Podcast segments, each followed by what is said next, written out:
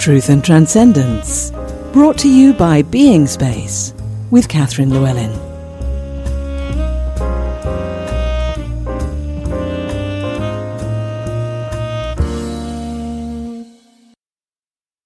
Truth and Transcendence, episode 121.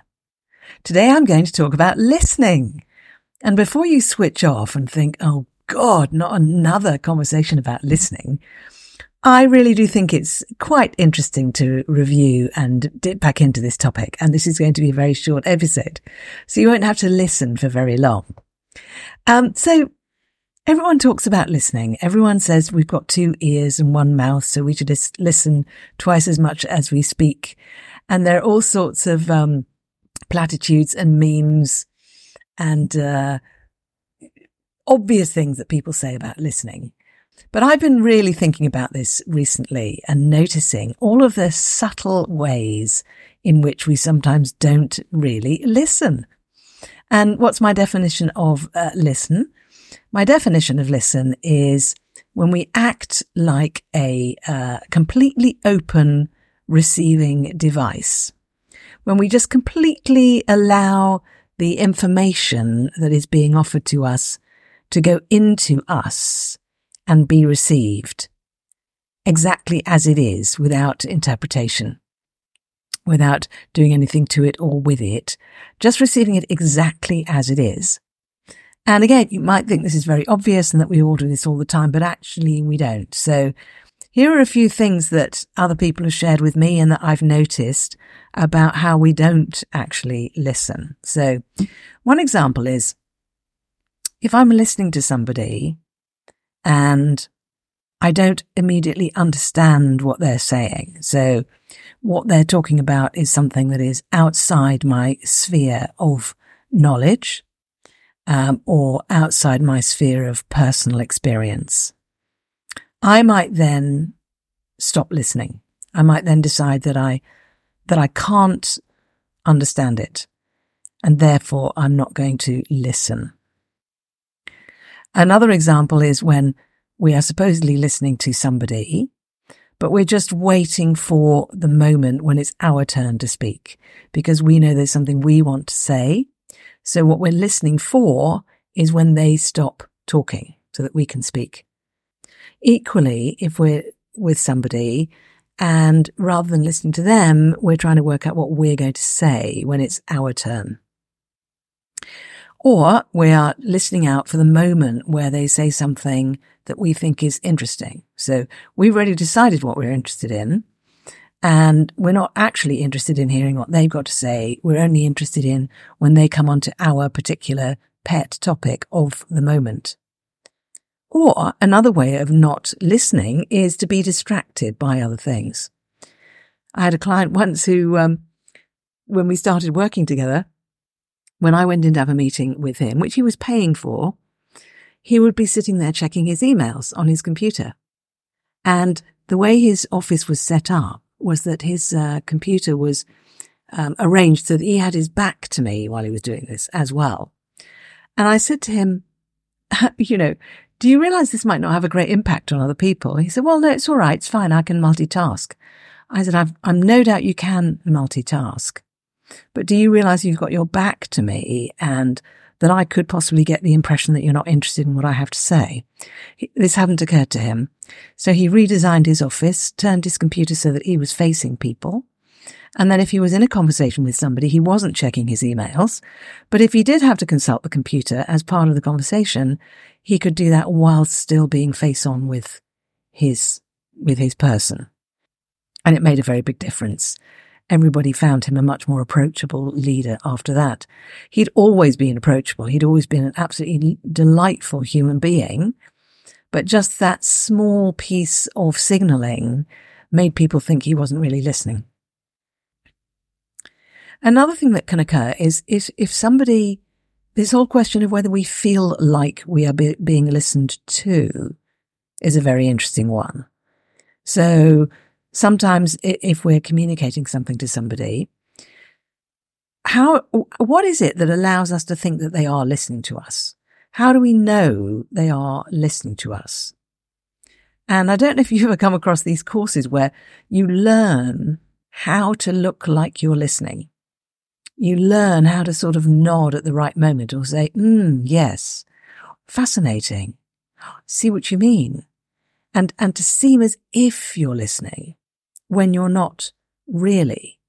There's a whole kind of uh, misunderstanding, which is that people don't want you to uh, prove to them that you're listening. What they want is they want to feel like you're listening to them. That there's a kind of um, very interesting, nuanced experience that occurs when somebody is really, really hearing us and really listening to us. There's a different feeling. And very often it's because there's some form of acknowledgement taking place, whether that acknowledgement is saying something or making a sound or a gesture or a facial expression, but it's got to be genuine. Otherwise it doesn't actually work. If, if it's not genuine, then it feels manipulative. And guess what? It is manipulative at that point. So all of these things that we do instead of listening, why do we do that? Is it, is it because we genuinely don't think anyone else has anything interesting to say. Well, some of us do actually think that some of the time, which is a bit of a shame.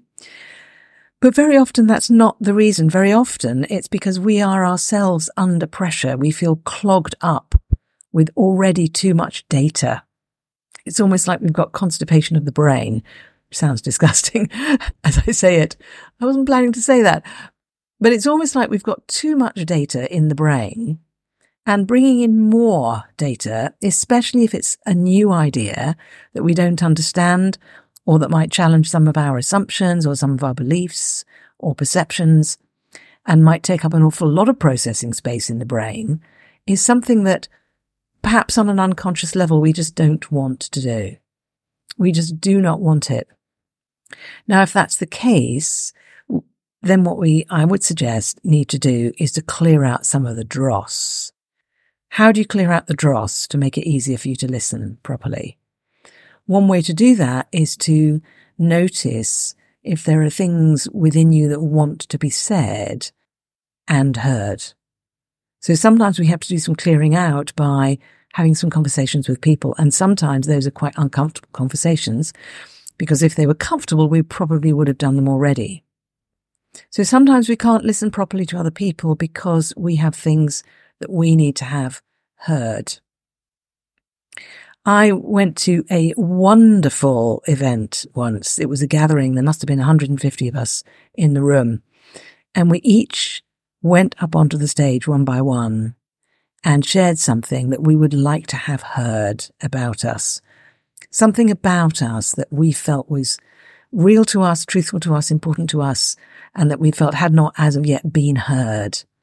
And we wanted to have it heard. And I remember standing on the stage and saying my thing that I wanted to say and seeing all these people looking at me.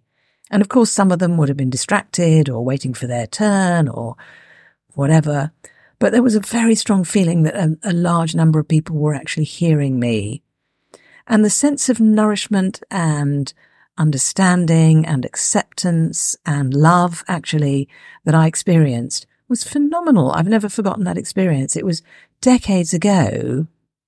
And I, I think at that point I made a very strong decision, which was I was going to do my best to have people be hurt in my space and that I was going to indicate that I had heard them. And that if I drifted off and wasn't really listening, I was going to own up to that and say, I'm sorry I drifted off. It wasn't your fault. Would you mind saying that again? I missed it. And actually encourage people to do the same with me if they wanted to. Because I realized how significant this is for us as a tribal creature. We need to be heard, actually heard on all, all of the levels, the feeling level, the hearing level, the seeing level, the energetic level, all those levels, not just the words. And again, this is not about intuiting what somebody really means by what they're saying. Some people develop a faculty where they can say to somebody, Oh, yes, yes, I, I, I can listen so well that I know what you really mean. which is not the same thing as what you actually said, but it's what you really mean. I know what you really mean.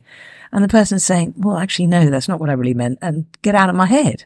you don't know what I really mean. All that you know is what I said and the experience that you have when you actually hear it. And if you do fully hear it and respond to that, then we've got a chance for a real authentic conversation. But if you're pretending to hear it, if you are trying to be over clever and second guess me and assume you know what I mean when I'm actually saying something else, or if you're discounting what I'm saying because you don't understand it, and therefore you are saying, therefore it's meaningless, or therefore it's not relevant, or therefore it's not clever enough, etc. In fact, that last one is a particular danger for very, very, very bright people because very bright people are used to being the smartest person in the room and they're used to understanding everything that's going on. So for them, there's a real danger if they don't understand of shutting down and cutting it out because it takes them way outside of what they're comfortable with and what they're familiar with and where they feel capable. And they're used to feeling capable and they don't like it when they don't feel that way. So listening is always really well worth considering again and really noticing if you think back over your last week, to what extent were you really listening and to what extent did you feel heard? And how does that affect your relationships? And how does it affect your sense of self, your self worth, your sense of feeling loved and accepted and understood? And the people around you, to what extent do they feel loved, accepted, understood? And to what extent do they feel either manipulated, handled, discounted, or minimized in any way? So thank you very much for listening. I hope you have a wonderful week and I'll see you next time. Thank you for listening to Truth and Transcendence, and thank you for supporting the show by rating, reviewing, subscribing, buying me a coffee, and telling a friend. If you'd like to know more about my work, you can find out about mentoring, workshops, and energy treatments on beingspace.world. Have a wonderful week, and I'll see you next time.